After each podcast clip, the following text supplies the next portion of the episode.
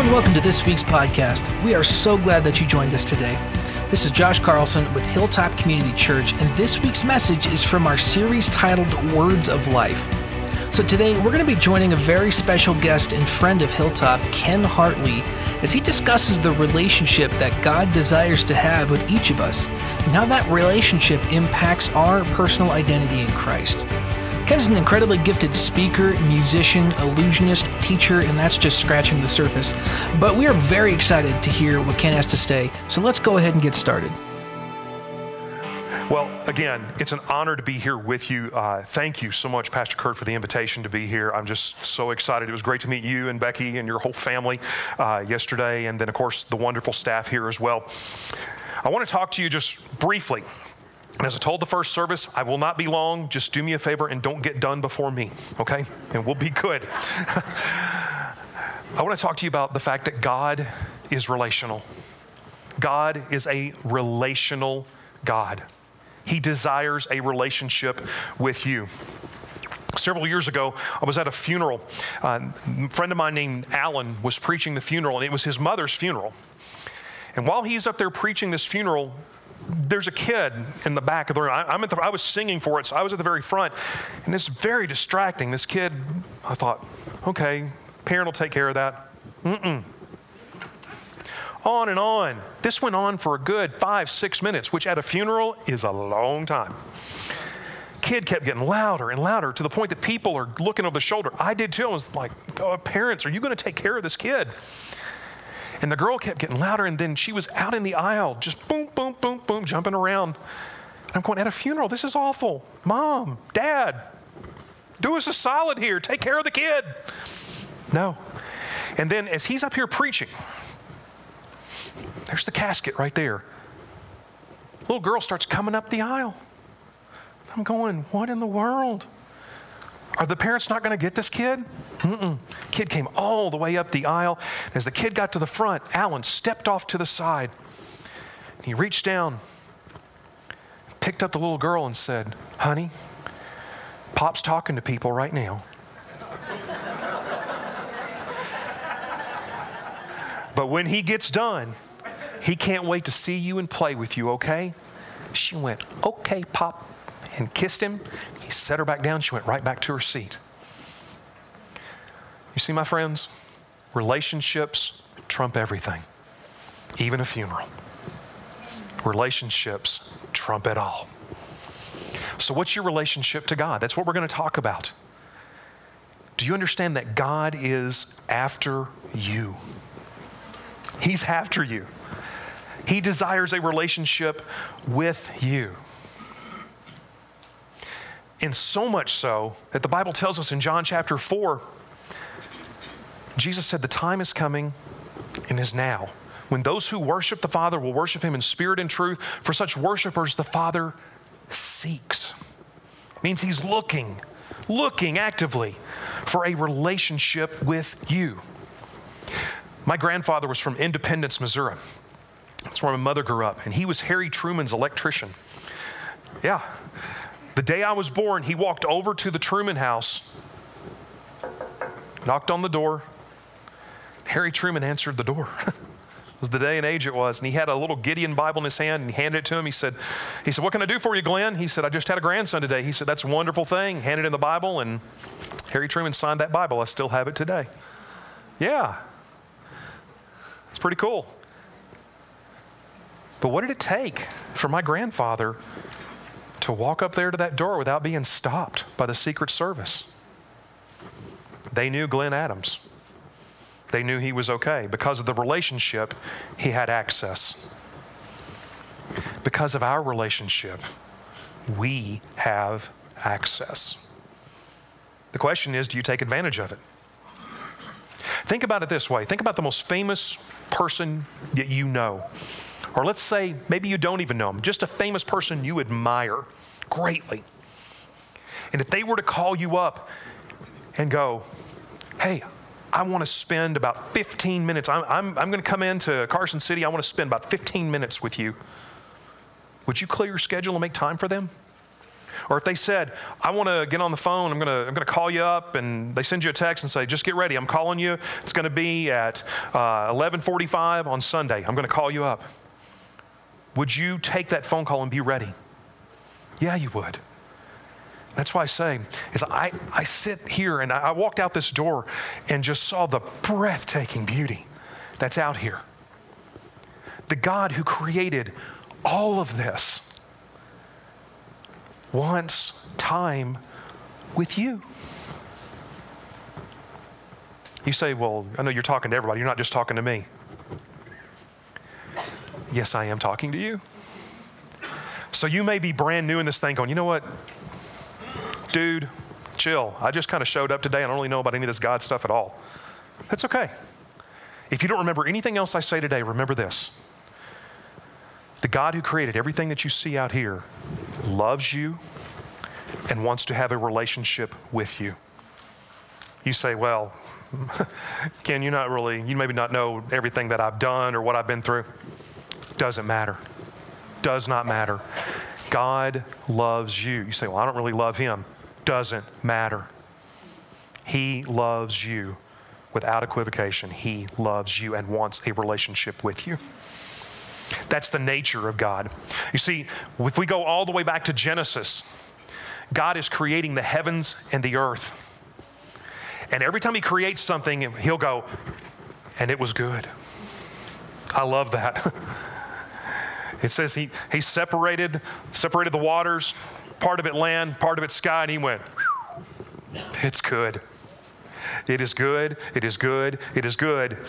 And then it says in Genesis 2 7, it says, the Lord God formed the man out of the dust from the ground and then breathed the breath of life into his nostrils, and the man became a living being.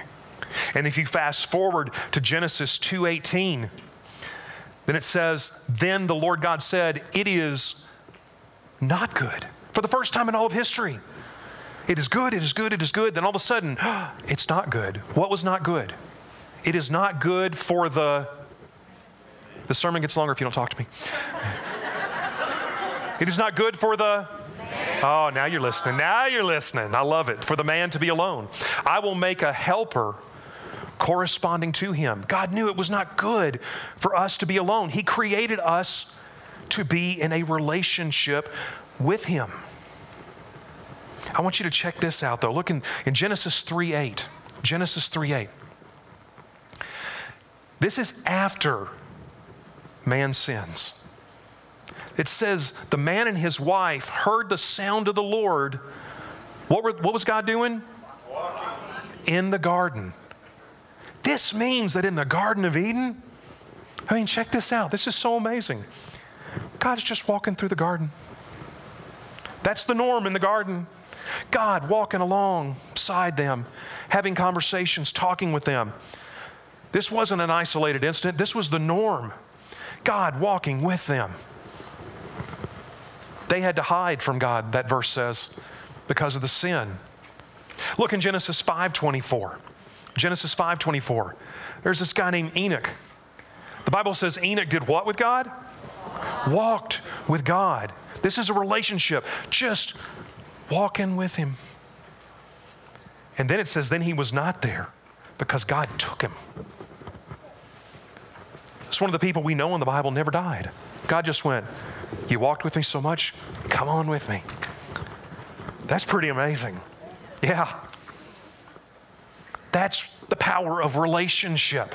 And here's the thing we are made for relationship. When God, we're created in God's image. So just like God is relational, so are you. You say, eh, You don't know me that well, Ken. I don't like people.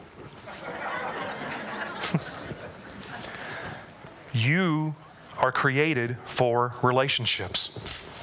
When we're born, there is the relationship of that child and his mother. There is a bond there. The child also begins to bond with father, but that initial relationship is mom. Then bonds with father.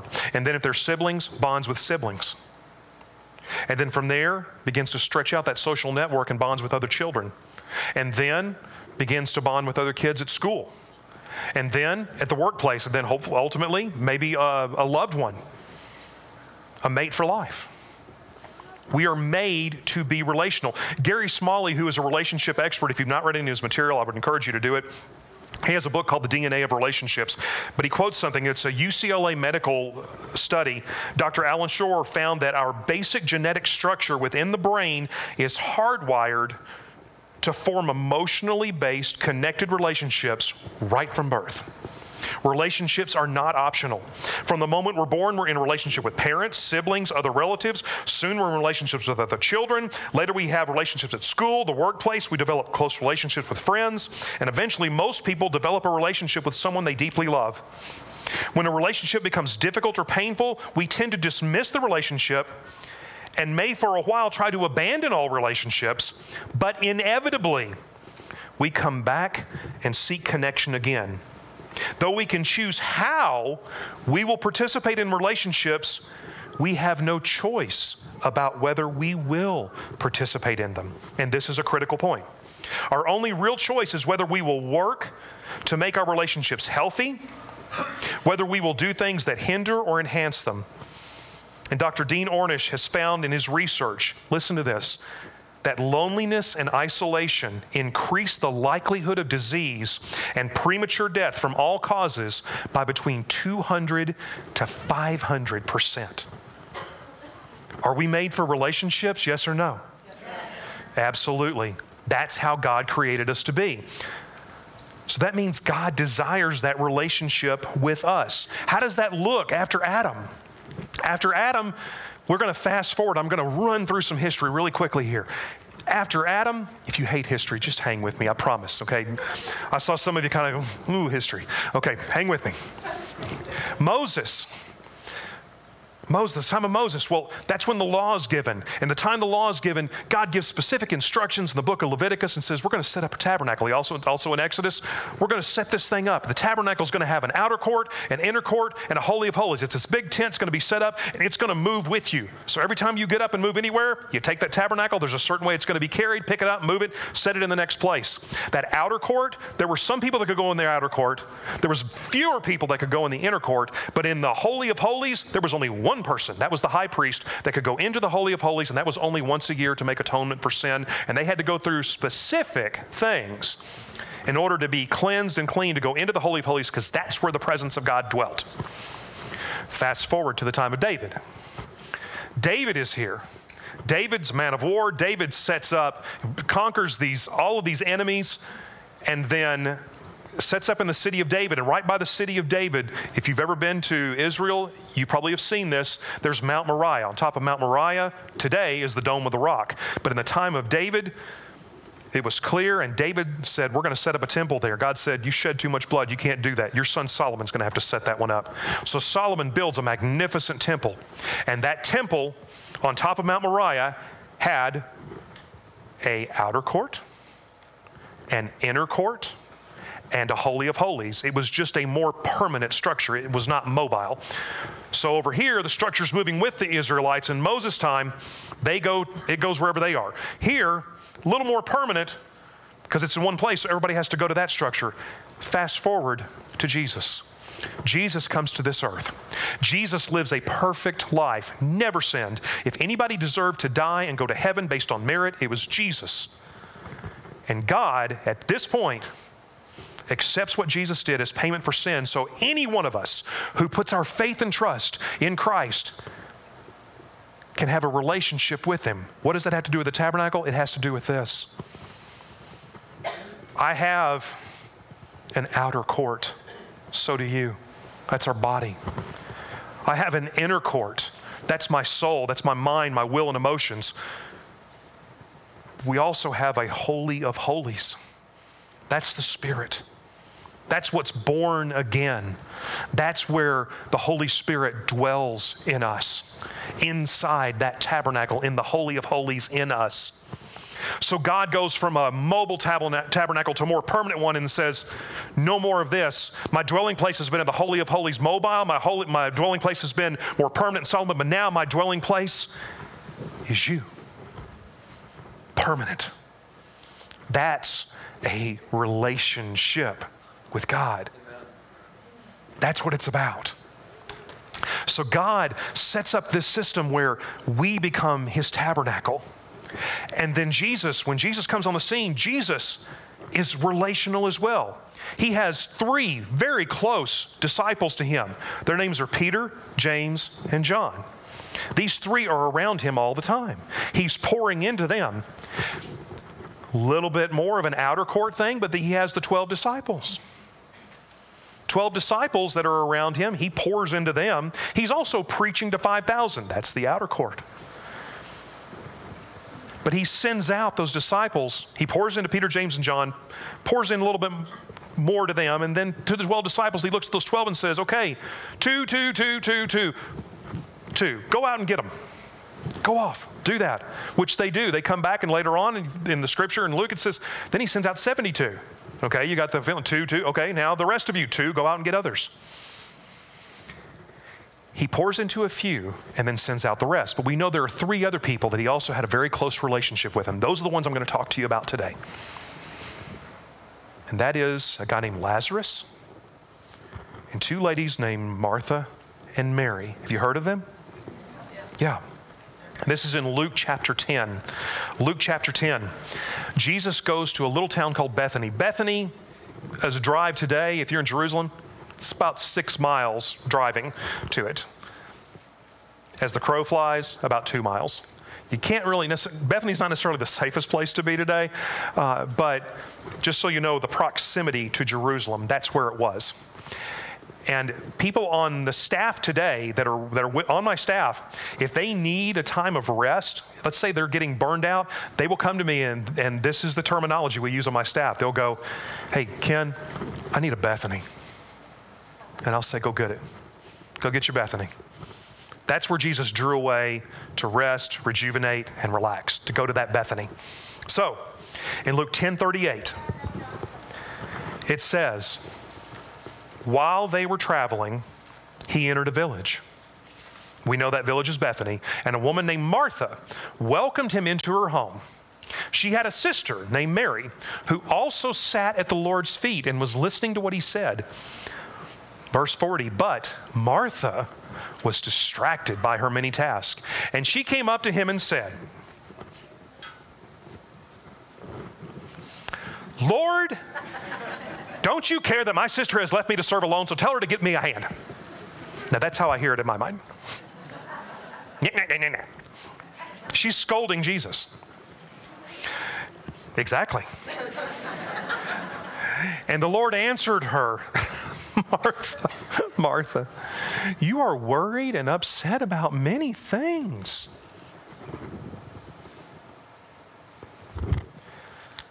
But one thing is necessary.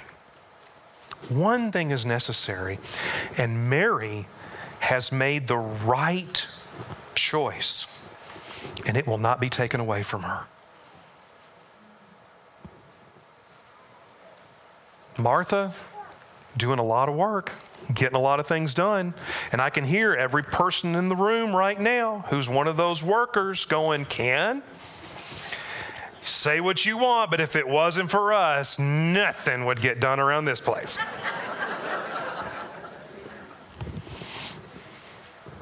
I get it. You're great workers. But Jesus said Mary made the right choice. She chose the good thing. So I want to ask you what kind of relationship you have with God because there are three distinct ones we see. There's a relationship that Jesus had with Lazarus, there's a relationship he had with Martha, and there's a relationship he had with Mary. And I want to ask you, which one of those relationships define where you are today in your walk with the Lord? In your faith walk, where are you? Because again, just like Enoch, we're all walking with him. Where are you in that walk? Check this out in John chapter 11. John chapter 11. Because there's a certain thing that happens here in Bethany that's going to be a game changer. This is in uh, chapter 11, verse 1. Chapter 11, verse 1. Now a man was sick, Lazarus from Bethany, the village of Mary and her sister Martha. Mary was the one who anointed the Lord with perfume and wiped his feet with her hair. And it was her brother Lazarus was sick. Now, what's the relationship of Jesus to Lazarus? So the sister sent a message to Jesus Lord, the one you is sick. When Jesus heard it, now we know Jesus loved him. When Jesus heard it, he said, This sickness will not end in death, but is for the glory of God, so that the Son of Man may be glorified through it. And now scripture doubles down. Now Jesus loved, Jesus loved Mary, Martha, and Lazarus. We know he loved them.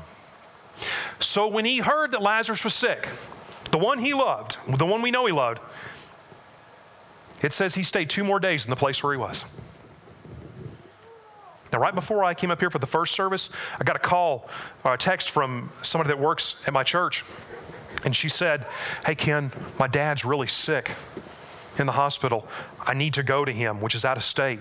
She said, Do you care if I take off right now? I said, Go. Go be with your dad. Of course, go, run. I'm going to be praying. Jesus, when he finds out the one he loves is sick, stays two more days. He doesn't get up and go running, he just hangs. So then, after that, in verse 7, it says, Then after that, he said to the disciples, Let us go to Judea again. If you haven't picked that up, Judea is the opposite direction of Bethany. And they go, uh, Rabbi, the disciples told him, uh, Just now the Jews tried to stone you, and you're, you're going to go there again? And Jesus rebukes them And then I want you to get this in verse 11. He said this, then he told them, Our friend Lazarus has fallen asleep, but I'm on my way to wake him up. Then the disciples said to him, Lord, if he has fallen asleep, he'll get well. Jesus, however, was speaking about his death. They thought he was speaking about natural sleep. So then Jesus tells them plainly, the Bible says, Lazarus has died. I'm glad for you I wasn't there so that you may believe. Let's go to him. And then you got to love Thomas. Doubting Thomas called the twin said to his fellow disciples, Well, let's go too so we can die with him. Got that spiritual gift of discouragement. Mm, love that guy.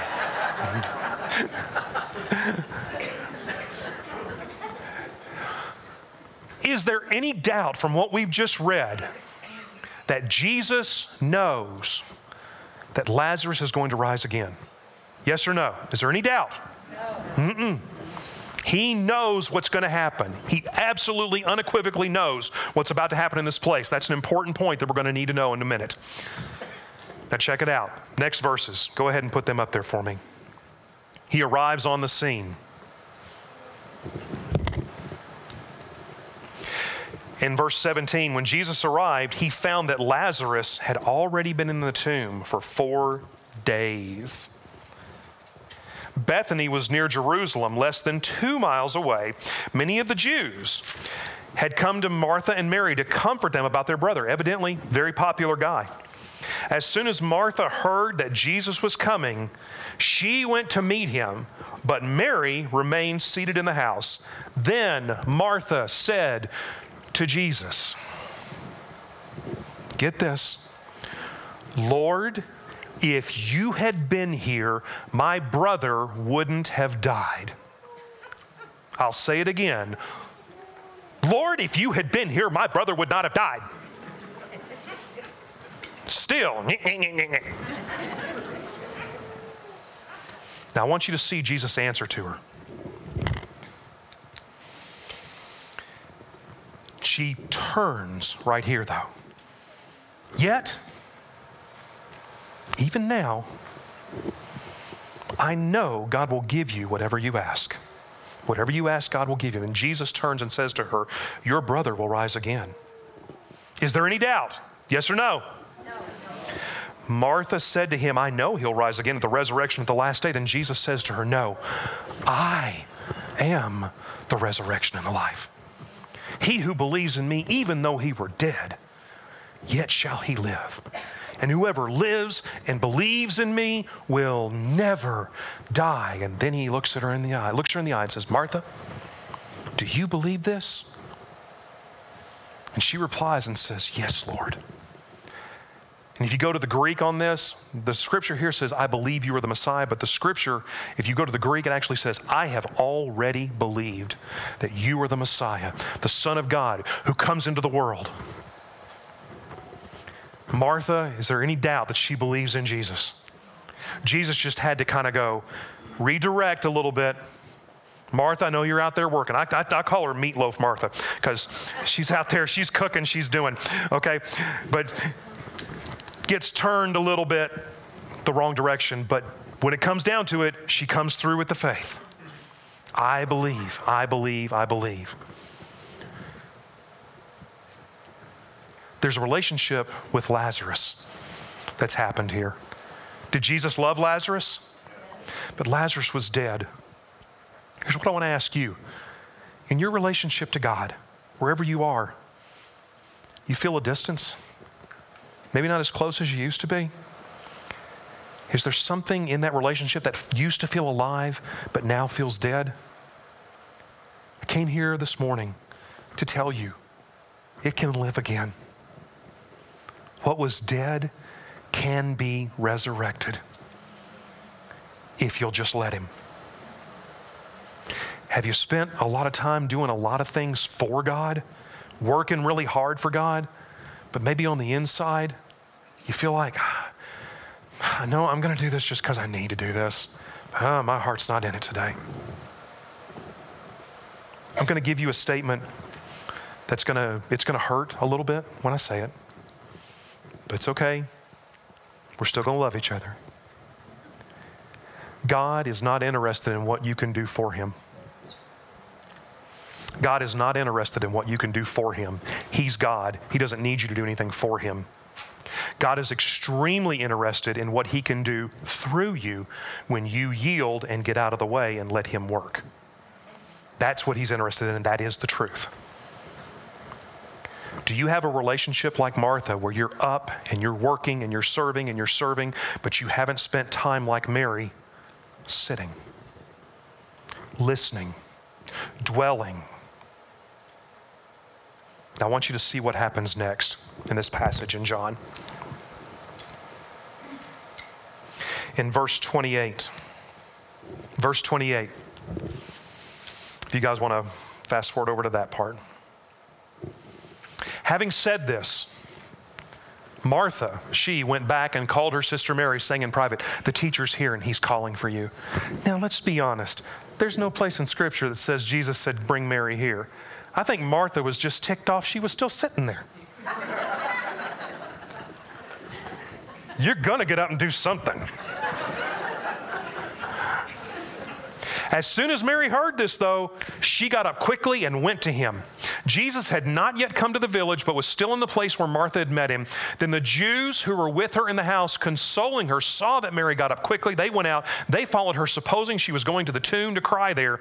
And as soon, don't miss this, as soon as Jesus came to where Jesus was, as soon as Mary came to where Jesus was and saw him, she fell at his feet and told him, Lord, if you had been here, my brother wouldn't have died. Have we heard this before? Yes. Verse 33 When Jesus saw her crying, and the Jews who had come with her crying, he was deeply moved in his spirit and troubled. Where have you put him? He asked. Lord, they told him, Come and see. And then the shortest verse in the Bible Jesus wept. Jesus wept. Why? Why did he cry? Martha, Lord, if you had been here, my brother would not have died. That gets a, a rebuke and a lesson. Mary, Lord, if you had been here, my brother would not have died. That gets tears. One gets a teaching lesson, the other moves the heart of God. What was the difference? Here's the difference Martha is working for God. He understands. She's not listening, she's up serving all the time. She missed what he was teaching, but Mary, you sat at my feet. You should have known. How could you have missed this, Mary? Well, maybe he was crying because Lazarus was dead. Uh uh We already know Jesus knew Lazarus was going to rise again. He knew the end of that story. He knew exactly what was going to happen to his friend he loved. Mary, that type of intimate relationship with God that spends time listening to Him, that type of relationship moves the heart of God. So, this is the question for you this morning Do you have a relationship with God that is more like Lazarus? There's some dead things that need to live again. Or do you have a relationship that's more like Martha? You're working, you're serving God, you're actively doing it, but time spent at Jesus' feet, not so much. Or do you have a Mary relationship that spends time listening to Him that moves the very heart of God? What's your relationship? What is your relationship? Maybe you're listening to all this and you're going, Ken, I don't understand anything you just said. I'm just not there. Look, I just I just generally showed up at this place today, okay? Totally cool. This is why you're here today. You may be wondering, why am I here? I'm about to tell you why you're here. You're here because God wants a relationship with you. John 10 10, Jesus said, I have come they might have life and have it in abundance. That's not the, that's not hereafter. That's here and now. That abundant life starts here and now. He wants to give you abundant life. Does that mean everything in my life is going to be great? No. But it means instead of feeling like you're walking alone, He's going to be walking with you. You don't ever have to be alone ever again. He wants to walk with you. As the worship team's getting ready to come on back, where are you in this? Now, there's a guy I used to listen to growing up on the radio. His name was Paul Harvey. It's one of my, oh, you, have heard of Paul Harvey. And Paul Harvey used to end his broadcast with, and now you know the rest of the story. You guys are awesome. Yeah, the rest of the story. I'm going to give you the rest of this story in just a few verses in John chapter 12. Verse 1 Six days before the Passover, Jesus came to Bethany, where Lazarus was, the one Jesus had raised from the dead. So they gave a dinner for him there. Martha was serving them. I still love her. And Lazarus was one of those reclining at the table with him. That's pretty amazing. What was dead was now alive and was at the feet of Jesus. But what about Mary? Was she at the feet of Jesus? It says, Then Mary took a pound of perfume, pure and expensive nard they think it was likely equal to a one year wages, one year of wages. Anointed Jesus' feet and wiped his feet with her hair. So the house was filled with the fragrance of the perfume. My, my. The rest of that story is what was dead in Lazarus lived and was at the feet of Jesus. Even though Martha was still serving, Mary came in and was not satisfied with just being at the feet of Jesus. She brought an entire offering to Jesus, set it at his feet, and because of that costly offering, the entire house was filled with the perfume of worship. You're going to have an opportunity in just a minute. The worship team's going to come back up here and they're going to sing. And when they do, if there's a Lazarus thing in you right now and you know there's something that dead that needs to live again, How can it live again, Ken? Ask Him. Ask Him. Say, Ken, I've, there's some things I've done in between there that's going to prevent me from that. 1 John 1 9 says, If we confess our sin, He is faithful and just to forgive our sin and cleanse us from most of our unrighteousness. Oh, well, I'm sorry, I got that wrong. all, all, all, no matter what we've done, all, all unrighteousness. The Bible says, draw near to the Lord, and what's his response? He'll draw near to you. If you have a Lazarus thing going on, draw near to him. Pray to him. Ask him. If you've had Martha stuff going on, maybe too much on the work side, bordering on burnout, not enough time sitting at Jesus' feet, you're going to be able to worship him. You're going to be able to worship him. And I want you to spend time doing that. And if you have that Mary relationship, draw closer. Let the perfume of your worship fill this house. Father God, I thank you so much for this wonderful church. I thank you, Lord, that we have the privilege here of having a relationship with you. I thank you, God, that you didn't allow us just to sit back. But Lord, you sought us out. You sought us out for a relationship. And Lord, I thank you that no matter what we've done, that if we confess, you're faithful to forgive and cleanse us from all unrighteousness. So I pray for those who need to just know you today. And I pray, God, they just reach out to you and just start talking to you, Lord. Ask you to be their Savior. I pray for those who have something dead that needs to live again, Lord, that you will resurrect life in them today, your life, abundant life in them. I pray for those, God, who have been working so hard for you and they've done it out of a good heart. They've done it out of a heart to serve. But Lord, they need you to pour your life into them. I pray they would do that this morning. And then, Lord, I pray for those who have been sitting at your feet, that they would pour out their most precious worship of you this morning. And for every one of those instances, God, I pray we will all be drawn closer to you than ever before. Because I know, God, you're a relational God, and you want that with us. Thank you for our time together. We worship you, and we pray this in the mighty in the powerful and the redemptive name of Jesus. Amen.